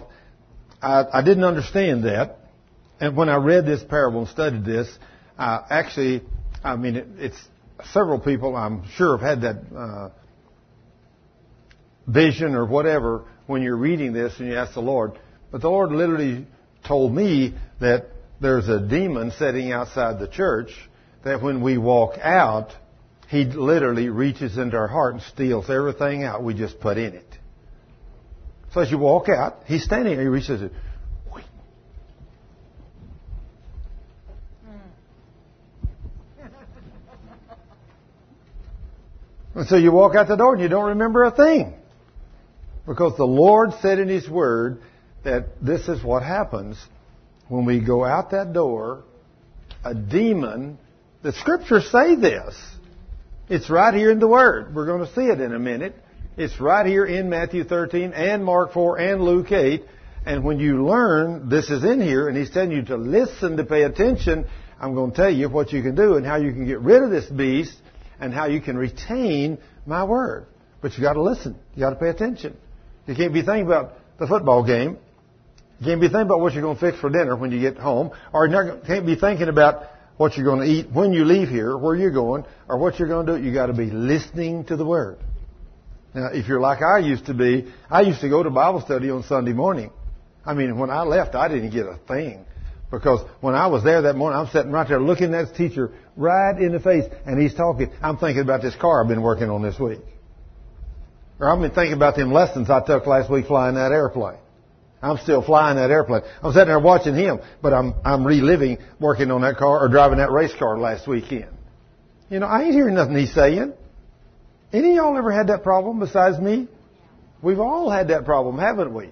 It's real easy. I mean, you can be looking at someone and you think that you got their undivided attention. You know, and of course, for you girls, that are married to us guys, y'all can be sitting there and he, he's sitting there listening to you and you're telling him everything and then you say, honey, you say, oh, what? You ain't heard, he falls asleep, yeah. Cheryl was talking to me the other day and I just crashed. She kicked me, she said, wake up! I'm talking to you. I, oh, okay. oh, goodness gracious alive. David, you have that problem too. Once in a while, not too often. But anyway, it does happen. It happens to all of us, and especially some of those nights when we don't have, um, when we have Daddy to sleep in a long time. I'm laying there, Cheryl's trying to tell me something at four o'clock in the morning, and all of a sudden, you know, she kicks me on the side and says, "Wake up!" Are you awake? Are you awake? Yeah. Oh yeah, sure, I'm awake. Yeah. Uh, tell me what I just said. Oh, okay. Start over everything after whatever. oh goodness. Yeah, we have those problems. But anyway, and it says, and then he says there, whenever, when you think about whoever has, more will be given, and those that don't have, what they have will be taken. Well, if you have something and you're not using it, why should you be given more? You know? And, but if you're out there using what you've been given for the kingdom of God, I mean, what will the Lord just come by and just keep giving you? Just keep giving you stuff. As long as you use it for His glory and to bring glory into His kingdom. Man, He'll just keep shoving it in there to you. I mean, just like us. It never ceases to amaze me that we started out a few years ago. I mean, when I got to work, I'd make one box of tapes and give them away in a week. I thought, man, a hundred tapes in a week, that's a lot. And I never dreamed the day would come. Like yesterday, they delivered 3,000 DVDs and 8,000 DVDs for us to duplicate this week. And by next week, we'll order another order. But we're ordering and giving away a minimum of 5,000 CDs and DVDs a week. Sometimes it goes as high as 10,000 a week. We give them all away. So, and of course the tapes and everything else. And of course, we send stuff out. The mailing is increased. You know, the production has increased. Uh, we're having to uh, hire another little girl to help us. We're going to start tomorrow. A precious little uh, 25 or 6 or 7 or 8 year old. I forget now exactly how old she is. But just a precious little girl. Loves Jesus. This little girl was lost.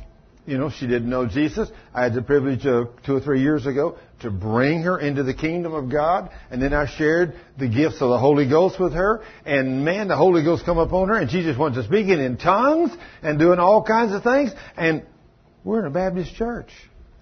She wants to tell everybody, praise God, I got the baptism of the Holy Ghost and I speak in tongues. And they say, Ooh, don't talk about that. You're going to be okay. Quiet down. Don't tell anybody. You'll get over it. That's right, David. I mean, they begin to just cool her off. And she said, Thurman, what's wrong? I said, oh, it's just a devil. Don't listen to him. I said, don't let that beast cool you off now. Just keep on keeping on. But I said, you're in a battle now beyond your wildest dreams. Well, we've taught her the word and everything, and it's totally changed her life. She's still on fire for Jesus, and she's going to go to work for us tomorrow know, going one more little lady in and answer the phone and, and help. Of course, we got some wonderful help out there. You know, Rosemary, she comes out there and she is a diligent worker. You does all kinds of wonderful things, does anything. What I like about people, you know, Rosemary, no matter what you ask her to do, she'll do it. I don't care if you ask her to answer the phone, put stuff in the computer, uh, mail out stuff, do mail outs, anything, work back in the back, haul stuff around. She just uh, a Take out the trash. Yeah, oh yeah, massage. Give me a massage once in a while. You know, oh goodness, boy. And so, I mean, that's. I one day when I had a problem with my back, she brought her little chair out there and started giving me a massage. And, oh, it hurt. I mean, when she was pushing on them pressure points, I said, I know what you're doing this for. You're getting even with me. it sure did hurt, but it sure did feel good when she got through. You know, so all these people that work for us, I mean, Rosemary and and Dave and both Daves and Phil and Krista and, and Wendy and everybody. You know, I mean, they're just, Yesha, everybody out there loves Jesus. And they just want to serve God. And that's what's so much fun. You know, it doesn't make any difference what we're about out there is telling people about Jesus and praying the prayer of faith for people. And praise God. He answers our prayers. So we're producing fruit. The Living Savior Ministries, praise God, through all the people that work with it and through it are producing fruit for the kingdom of God. And we're continuing to go and the more we have, the more we make and the more things we give away, the more God gives us to make and duplicate and give away. And I mean, last week, just to give you an idea, last week when we went to uh, Omaha, Nebraska, Cheryl shipped five boxes of cassettes that had 500 tapes in each box. So that's 2,500 cassette tapes she shipped up there. And then she shipped 12 boxes this big of CDs and DVDs. 12 of them. Full, packed full. And then we carried six big suitcases full of 50 pounds each, except two of them weighed 70 pounds. And we carried those on the airplane with us. And we gave every one of them away. Every one was given away while we were up there. Is that a lot of CDs and DVDs? And t- that's a lot. Guaranteed. And of course, the kids are out there tonight filling up stuff to go to Baltimore and go to Longview and all these other places we got on the schedule in the future. And who knows? In the very near future, we're going to go to San Antonio. We're waiting on that. We're going to go to Lynden, Washington. That's already on the agenda. And then we're what? In? Kansas. Kansas. Oh yeah, we're we're going to Kansas. I don't know where all we're going, but all I know is we got one goal: produce fruit for the kingdom of God. That's what it's all about. That's what we're all here to do: produce fruit for the kingdom of God. Now you can do a lot of things like I'm going to pull Eldon's string a little. He produced fruit yesterday. He got up early yesterday morning. He came out and he gave the Living Savior Ministries a whole day of time. He said, anything you want me to do, I'm here to do it. I said, and I know he's a good mechanic. I said, well, my little Ford tractor we plow the garden with that we try to raise, we're going to try to raise stuff for everybody to eat there in the ministry center. I said, it quit working. So he goes out there and he spends several hours taking the carburetor off, cleaning it, putting, pulling the distributor off, putting new points, condenser, new coil, fixing the generator, all the stuff. He worked on it for several hours. But yesterday it was plying beautiful when he left. See? Now he was producing fruit for the kingdom. Is that they're using the talents God gave him, you know, for our ministry. And I'm telling you, I was grateful because I didn't have the time to do all that myself. But he come out and helped me out. So whatever gifts God gives you, use them for His glory, for the kingdom. You know, and you're producing fruit for the kingdom. So then in Matthew 13, he keep, we keep going down there, and he says, if you do not have, for whoever uh, has, to him more will be given. And then in verse 13, therefore I speak to them in parables because. And he's going to tell us why. Seeing they do not see. And hearing, they do not hear. Nor do they understand. How many of us have read the scripture, saw it with our eyes, and looked upon a scripture like Matthew 8:17 where it says himself Jesus bore your sickness and removed your disease. And didn't mean a thing to you. You just read right on by it. Just kept right on going. You saw it. You heard it. But you didn't get it. It did not become a revelation to you. And that's the way the Word of God is. You have to meditate on the Word. You have to get in and dig in the Word. You have to pray over the Word. You have to rebuke the devil over the Word. And when you do, then scriptures like that becomes a revelation to you. And God will jump that off the page at you. And one day you'll read a scripture like Luke 10, 19, and 20, which is some of my favorite verses. Behold, I give unto you power to tread on the devil and his demons. All power is given to you over them. They shall in no wise hurt you. And then those spirits have to be subject to you in the name of Jesus. When that becomes a revelation to you, I don't care what you've got. I don't care if you've got, like that woman that sat right back here, here a while back, had a tumor in her body. I went back there and she repented of her sins. She had had this thing for, I forget how many years Esther had that tumor. How many was? 14 years she'd had that tumor. I went back there and laid my hands on her and got her to repent of her sins and curse that thing, command that thing to come out of her and never come back to her. And the next Sunday when they come to church, it was gone. And it hadn't been there since. 14 years she'd had that thing. How much power do we have over the devil? Hey, don't you think we ought to believe God? Sure. That tumor didn't come from God. That come from the devil. You know, he was there putting that thing on her. So she did have a little sin though. And she had to repent of that sin. And she had had that sin a long time. But when she got that sin repented of, I mean, we rebuked that devil and that thing left her. Then he says in verse 14, and in them the prophecy of Isaiah is fulfilled, which says, Hearing you will hear and shall not understand, and seeing you will see and not perceive. For the hearts of this people have grown dull, hard hearted. Their ears are hard of hearing, and their eyes they have closed, lest they should see with their eyes and hear with their heart. Yeah, hear with their ears and lest they should understand with their hearts and turn so that I should heal them. When the Word of God becomes a revelation to you, when you hear it and you see it and you understand it, you say, Praise God. This is for me. I repent of my sins, Lord. It's mine. Just like Esther did that day whenever we rebuked that devil and cursed that tumor that had been in her body for 14 years, and that thing left in just a matter of a little short period of time.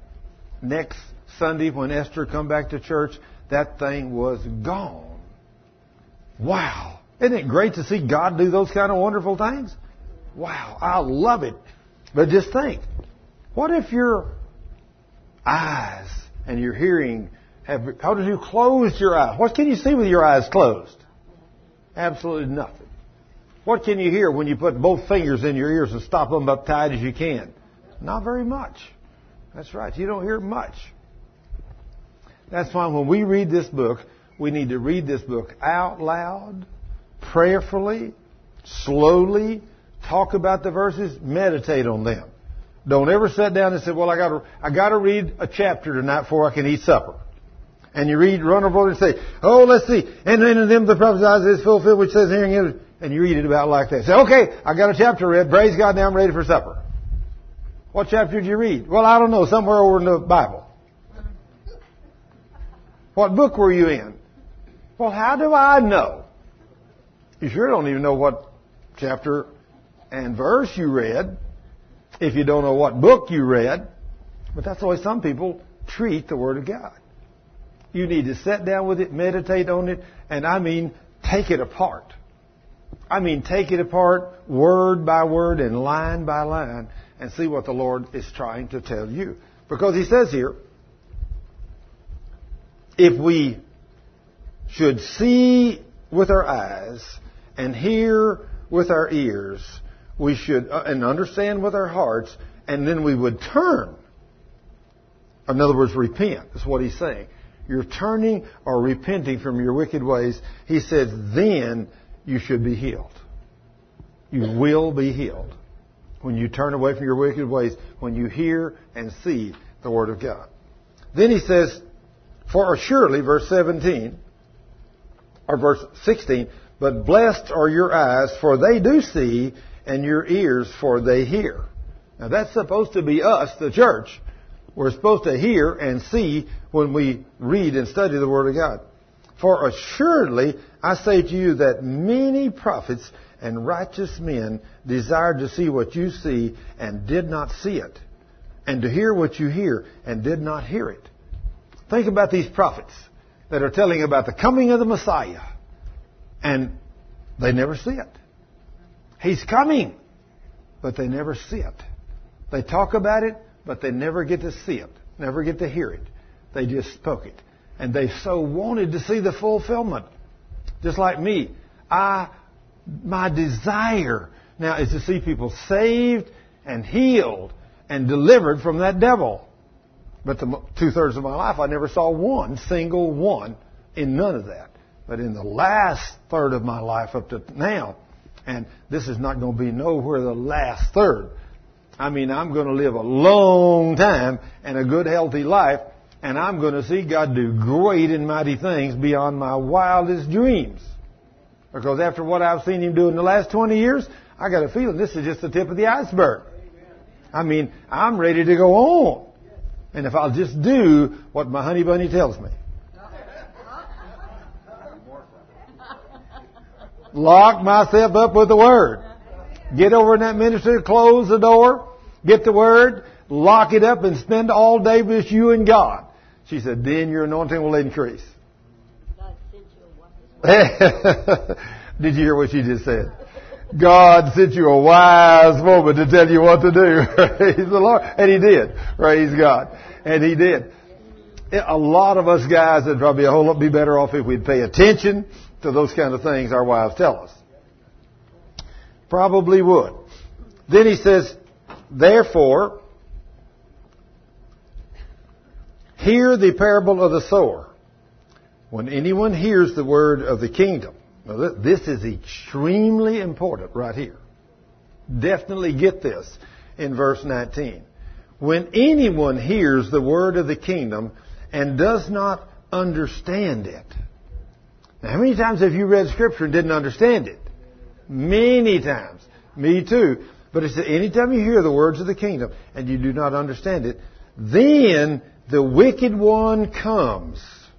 Who is the wicked one? The devil and his demons. The devil and his demons comes and he snatches away that that was sown in your heart. This is he who receives seed by the wayside. Hey, you don't want to receive seed by the wayside. You don't want that.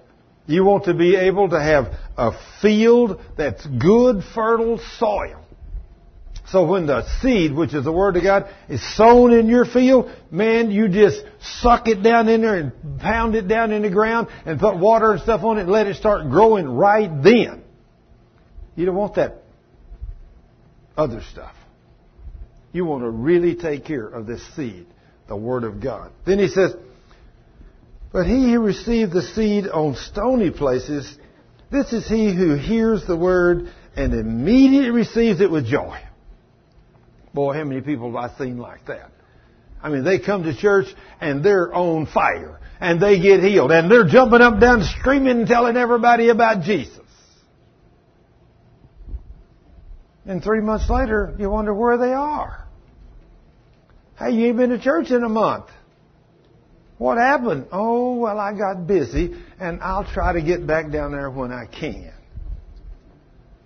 Oh, I, I thought you was the guy that got healed and was so on fire for Jesus. Oh, yeah. Oh, yeah, I did get healed. That's right. Do you know you have no idea how many people I come back to and say, you know, isn't it wonderful what God did for you 12 years ago when you received this miracle? And they thank me and say, what miracle? You remember when you called me and I came to your house and you had whatever and I taught you the word and, oh, oh, that's right. I do remember that. That's this person right here that we're talking about. And I just talked to one of those just this week. That when I reminded them of a miracle, they thought, oh, I had forgot about that miracle. In fact, one of the ladies I was talking to on the phone, when I saw, I said, you know, when God does things for you, you need to tell everybody. And you need to keep telling. You need, so the devil don't snatch it away from your heart. I said, that's just like Philip. I said, Philip, whenever God healed him 11 years ago, I said, today that boy's on fire for Jesus. He's telling everybody about his miracle. But it, did he stay right in there with it all the time? No. Did he get away from God? Yes. Did the devil suck him back out there in the world? Oh, yeah. You'd think here, 11 year old boy gets all of his warts and scars and everything else stuck off. You'd think he won't never forget that. But he did. And the devil sucked him right back out there in the world. And I'm telling he lived in the world for a while. And then one day, I thought, you know, and it's only been just about a year ago. I thought, I ain't seen Philip in a long time. I wonder where he's at. I wonder how God's using that boy. I went up to the front and I said, look on the internet and pull up Philip Anthony Wren. See if you can find him. I want to talk to him. And they tried everywhere. We finally found three Philip Anthony Wrens in the state of Texas, and I called all three of them. They ain't none of them Philip. Or somebody else. So I can't find him. So we're going to Marvin and I say, Father, in the name of Jesus, I don't know where Philip's at, but something's in my heart that I need to talk to him. So I said, you bring him to me. I said, thank you, Father. Just a few days later, the phone rang and it was Philip. And he came out to see me, and I mean, he was on the bottom of the barrel. Bottom of the barrel. I put him to work for me, got the devils kicked out of him, the Lord brought a beautiful little girl into his life. Today, him and her both are working for us. They're on fire for Jesus, and everything in their life has changed. And I mean, he's witnessing, talking to everybody about Jesus. But that devil had taken, had done a miracle for him 11 years ago and stole it from him. Completely stole him from him. Isn't it amazing how the devil can do that to you? It's just like this, this pastor's wife I talked to this week. Same thing. I was telling her about Phil's miracle, and she said, You know, oh, I had completely forgot that. She said, 20 years ago, I had all kinds of warts all up and down my leg, but many of them. And she said, I'd had them burned off my leg several times because I hated those big warts on my leg. And she said, one night I sitting there watching Christian television, and a pastor come on. and said, there's a woman sitting out there watching right now that's got growths on your leg. If you put your hand on those, the Lord will take them off. And she thought, that's for me. She said, I reached up, and put my hand on my leg, on those warts, and she said, the next morning I woke up, there was not a wart or a scar on my body. Isn't that amazing? And guess what? I have completely forgotten until you told the story about Philip. And she said, the Lord brought it back to me. I said, don't ever let that devil steal that from you. You start telling everybody in your church about that. You tell it so often you won't never forget it because God says you are to give Him glory and honor when He does those kind of things. Eh? Isn't that amazing? God does all these wonderful things for us and what do we do? Oh, ho hum. I'm so glad, Lord. He said, I didn't hear you tell a soul. Oh yeah, okay. No, that's not what he wants, is it? When he does miracles for us, he wants us to tell people what he done. You know, when you tell people, if you got a miracle or a healing from God, and you're up telling somebody, say, woo, let me tell you what the Lord did for me. Hey girl, let me tell you what the Lord did for me last year. What do you mean? Oh man, I went down to that church and I had this problem, and God healed me when that guy prayed for me, or that woman prayed for me. What? I don't believe that. Hey, that happened to me. I didn't hear that secondhand. I got it. It happened and maybe three or four or five people around them will be hearing. I've been telling these kind of stories in a restaurant, and somebody get up and come over there and say, "Could I talk to you in the back?" I said, "Sure." And we go back and say, "You know, I got this problem. Would you pray for me?" Isn't that wonderful? Hey, that's what God called me and you to do, right? Pray the prayer of faith for people and let Him heal them, and then hopefully they will give Him the glory. And some of them will, some of them won't. But it says there, where were we? Verse 20? 20? Okay, I'm going to start, I'm going to read verse 20, 20 again.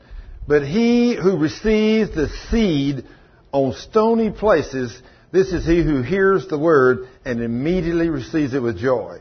Yet he has no root in himself, but endures only for a little while.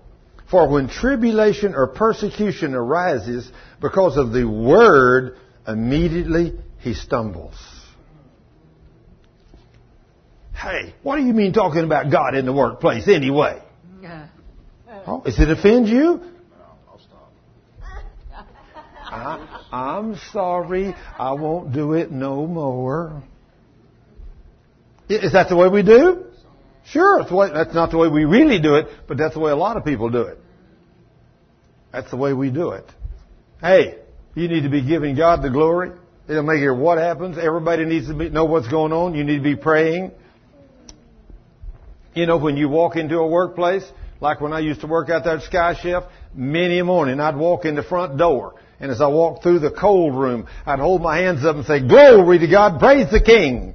You know, talk about Jesus. The people, but one day, one of these little Spanish ladies over there, she contacted cancer. And she told one of the guys that worked there, he said, you know, you need to go tell Thurman, he'll pray for you and Jesus will heal you.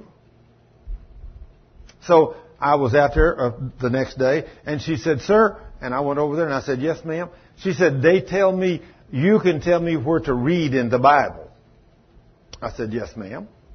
She said, I get off at 11. Will you be in your office? I said, yes ma'am. I didn't know this woman had cancer.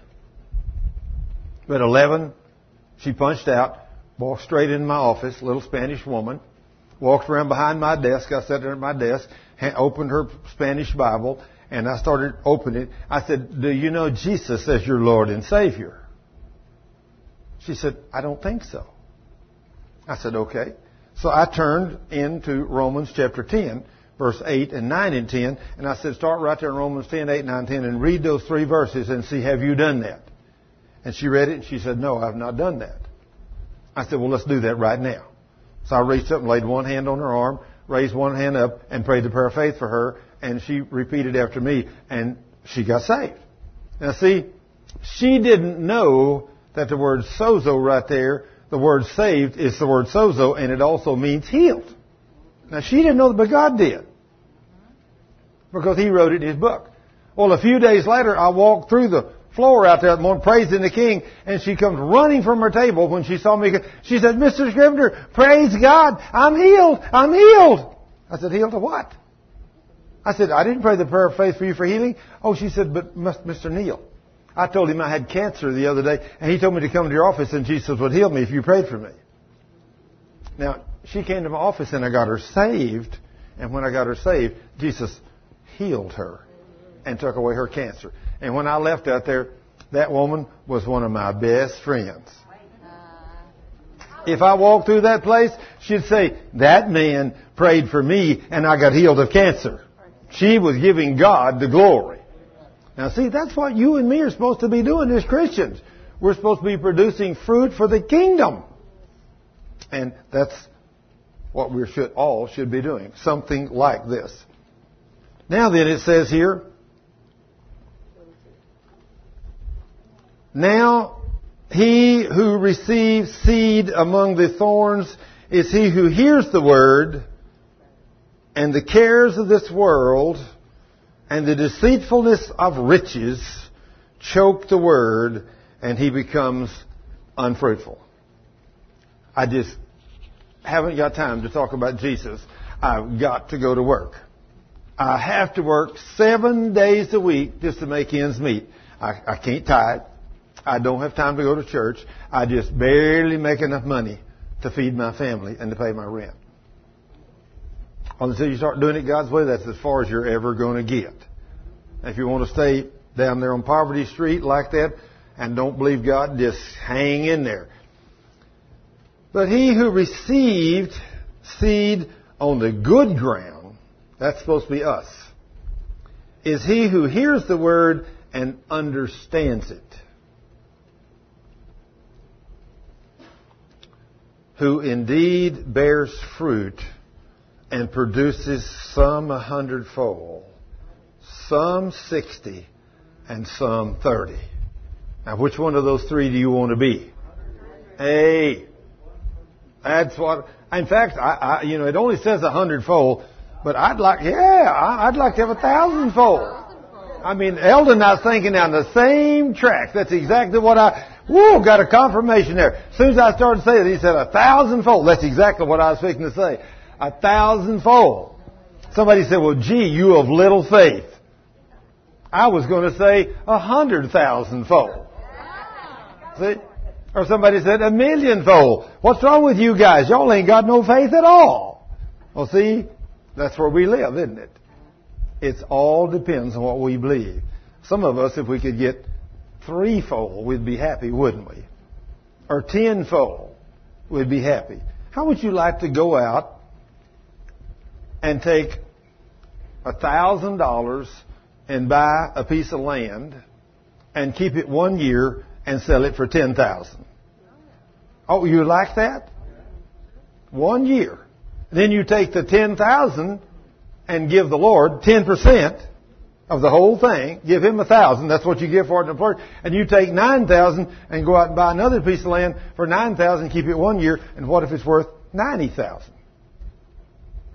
You said, now wait a minute now, wait, and tithe off that now, you know that tithing off that 10,000, that's, but the tithe off of 90,000, I, I can't do that. Okay, that's it, that's far as you're ever going to get. As far as you're ever going to get. I heard a man say the other day, he said, I bought a piece of property for $2 million. I sold it for $4 million, and the company that bought it was a Christian organization, so I tithe back into their organization 400,000. Now, was that more than a tithe? Sure it was, because he gave 2 million for it, sold it for 4 million, and he gave them a tithe off the whole thing, or give them 400,000 back. And you want to know why that man's blessed? Yeah, there's no doubt about it. He's sowing into good soil. He is good soil. And whenever you, if you're good soil, and the Lord sows something into you, and you turn back around and you say, well, the Lord has given me this gift to make bread, so I'm going to make a loaf of bread and take it down to my neighbor that's not doing too well. And then you think, well, on the way home, there was another little neighbor's got two children, and she's not doing too well, so you say, I'll make her two loaves of bread and take over there. When, if you continue to do that, and you sow that seed and do good things, and you praise the Lord in the process, God will bless you so abundantly, it will bless your socks off. It's amazing what He will do. So be good soil. You know, be, claim at least a hundredfold, since the Scripture says a hundredfold. Don't claim or be happy with the 60 or 30. Say, Lord, I want to be abundantly productive for your kingdom. Is that right? Father, in the name of Jesus, we ask you to help us, Lord, that we be abundantly productive with your word. As we go, Lord, help us to pray for people. Help us to bring people into the kingdom. Many of them, Lord. Help us to pray the prayers of faith for people and get the sick healed because we know it's your will to heal the sick. You don't want them well, sick, you want them well. And Lord, help us to see these demons that are stealing the word out of our heart, that are making people sick, and Lord, help them to repent, and then we drive out these invisible beings that cause people to be sick so they can be healed. Lord, reveal all these wonderful things to us in a clear manner so we can produce great fruit for the kingdom of God. Thank you, Father, for this magnificent Word of God that you've given us. Help us to apply it to our hearts so we will not be dull of hearing. Our eyes will not be closed, but they will be opened so we can see clear and hear, and we can act on the Word and produce at least a hundredfold return. And you will be glorified. And we give you praise and glory for this evening. In Jesus' name, amen.